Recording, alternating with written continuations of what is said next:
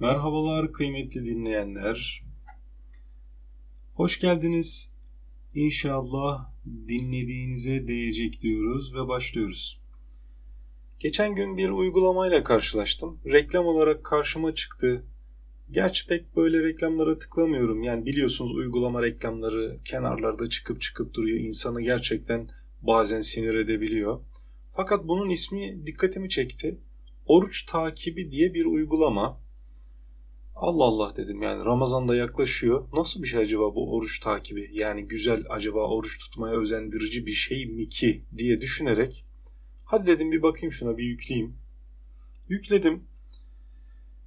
İlginç bir şey oruca başla diyor. Hadi bakalım başlayalım derken şöyle bir kurcalarken anladım ki bu oruç diye diyete diyor arkadaşlar. Yani e, artık insanlar o kadar fazla diyetisyen, diyet, işte efendim zayıflama yöntemleri, işte efendim vücut sağlıklı beslenme şudur budur.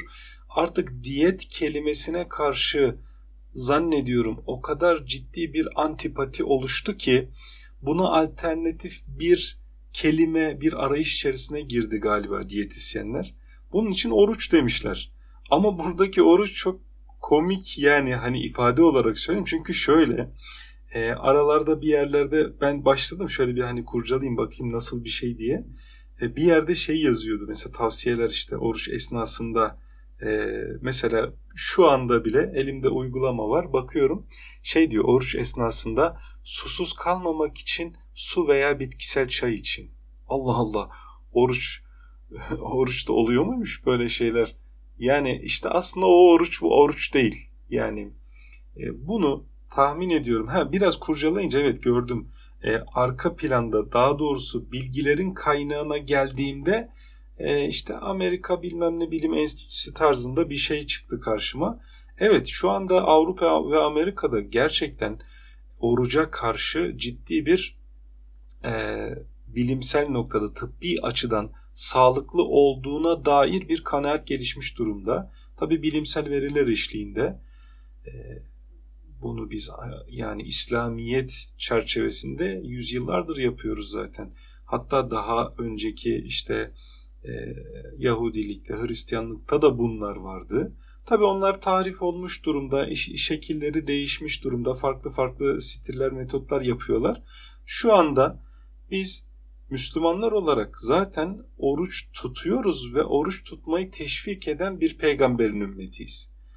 Ee, ama Avrupa tabii bunun vücuda ne kadar faydalı olduğunu daha yeni yeni keşfediyor. o da güzel bir şey ama yani burada şimdi uygulamaya oruç takibi deyip de işte efendim e, orucun işte suyun orucu bozmadığına dair bir bilgi koyunca altına hakikaten komik düşmüş. E, ama uygulamadan istifade edilmez mi? Edilir. Yani şeyi çok güzel yapmışlar. Mesela başlıyorsunuz oruç tutmaya. İşte e, saat saat yazmışlar. 0-2 saat arasında kan şekerinin yükseldiğini, sonra işte 2 saatten 5 saate kadar kan şekeri bu sefer düştüğünü insülin salgısıyla beraber. Daha sonra 5-8 saat arasında glikojen stoğunun yavaş yavaş düşmeye başladığını, glikoneojenez denen 8-10 saat arasında artık karaciğer glikoz stoklarının sonunu kullanmaya başlıyor. 10-12 saat arasında çok az glikojen kalıyor. 12 saatten sonraki programın aslında zannediyorum ortalama olarak insanlara hedeflediği şey bu. Ketozis durumu denen bir durum. E, bu durumda nasıl bir şey? E, artık yağ yakmaya geçiyor vücut yani glikojen stoklarını tüketiyor. Yağ yakmaya geçiyor. Zaten oruç tuttuğunuzda 12 saati geçtikten sonra bu aşamada ciddi manada bir açlık hissediyor insan gerçekten. E, kendinizde de bunu deneyebilirsiniz. E, neden? Çünkü glikojen stoğunuz tükenmiş. Artık yağ stoklarını eritmeye başlıyorsunuz yavaştan vücut ve vücut sinyal veriyor. Diyor ki haydi beni besle şekerli glikojen gıdalar istiyorum tarzında. Ama vermediğiniz sürece yağlardan e, yemeye devam ediyor vücut. 24 saate kadar 18-24 saate kadar yağ yakmaya devam ediyor. 24 saatten sonra otofaji denen bir olay başlıyor ki acayip bir şey. Kendini yeme manasında bir e, olay. Böylelikle hücrelerde kalan ne kadar atık madde, gereksiz, işlevsiz bileşenler, artık şunlar bunlar varsa hepsi temizleniyor. Hatta bu aşamada e, şu anda şu çalışmalar devam ediyor diye biliyorum. Sizler de araştırabilirsiniz bunu internetten kolaylıkla. Kansere bile bu noktada işte bu hani hücreleri yeme, e, hani fazlalıkla çoğalan hücreleri yeme noktasında, onları dizginleme noktasında bu tarzdaki açlıkların orucun iyi geldiğine dair şu anda çalışmalar var. Akademik çalışmalar var. Bakılabilir. E, artık e, yani bir günden ikinci güne kadar bu otofaji devam ediyor. Daha sonra ikinci günden sonra büyüme hormonu artıyormuş ki tabi bu tamamen bir açlık değil suyla beraber ancak olabilecek bir şey. İşte iki buçuk üç gün arasında insüline duyarlılık artık e, hassas bir seviyeye geliyor. Bunun uzun vadede de çok ciddi güzel etkiler bıraktığı söyleniyor. Artık 3. saate kadar bağışıklık hücreleri yen 3. saat mi dedim özür dilerim. 3. güne kadar bağışıklık hücreleri yeniden oluşmaya başlıyormuş. Yani şu anda açlığın insan bedenine ne kadar faydalı olduğuyla alakalı çalışmalar yapılıyor. E, ama şuraya getireceğim. Yani dinimiz bunu zaten 1400 senedir bize 12 ayda bir ay komple mideyi bakıma almak suretiyle aralarda da teşvik ederek mesela işte Peygamber Efendimiz sallallahu aleyhi ve sellemin uyguladığı pazartesi perşembe oruçları vardır mesela. E, sünnettir. Ne güzel haftada iki gün bir şöyle bir mideye bir e, çeki düzen vermek noktasında, vücuda bir çeki düzen vermek noktasında güzel bir sünnettir. Bunu adete çeviren hakikaten bunun vücut noktasındaki sıhhatini de hisseder. Fakat gelelim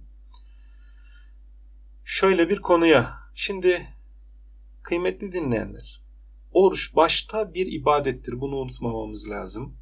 Dolayısıyla ibadet dediğimiz zaman ibadet ne için yapılır sorusu akla geliyor. İbadet elbette ve elbette sadece Rabbimizi razı etmek için yapılır.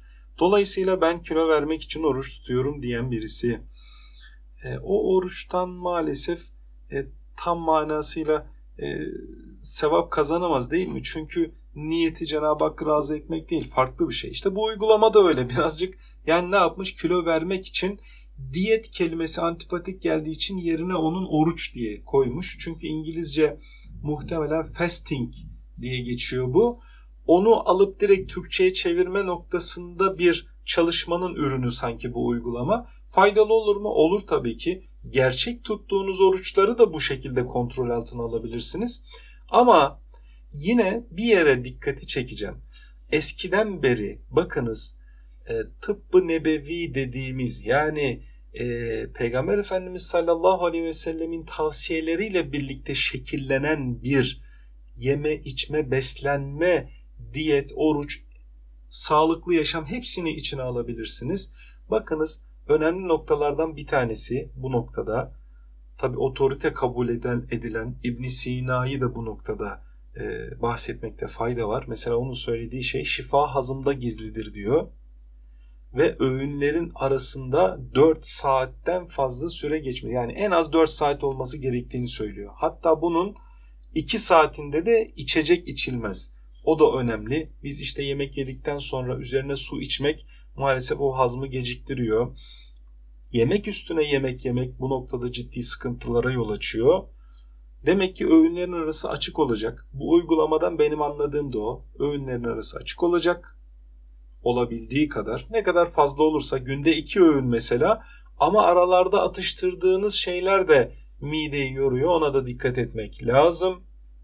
Bir de önemli bir noktada şu çeşit pek çok çeşidi birden karıştırmak maalesef mide bunları hazmetmediği için tam manasıyla karıştığı için ne doğru düzgün yediğimiz gıdalardan besinler alabiliyoruz, vitaminleri alabiliyoruz, ne e, gerektiği gibi istifade edebiliyoruz, ne de vücudumuzu sıhhatte tutabiliyoruz.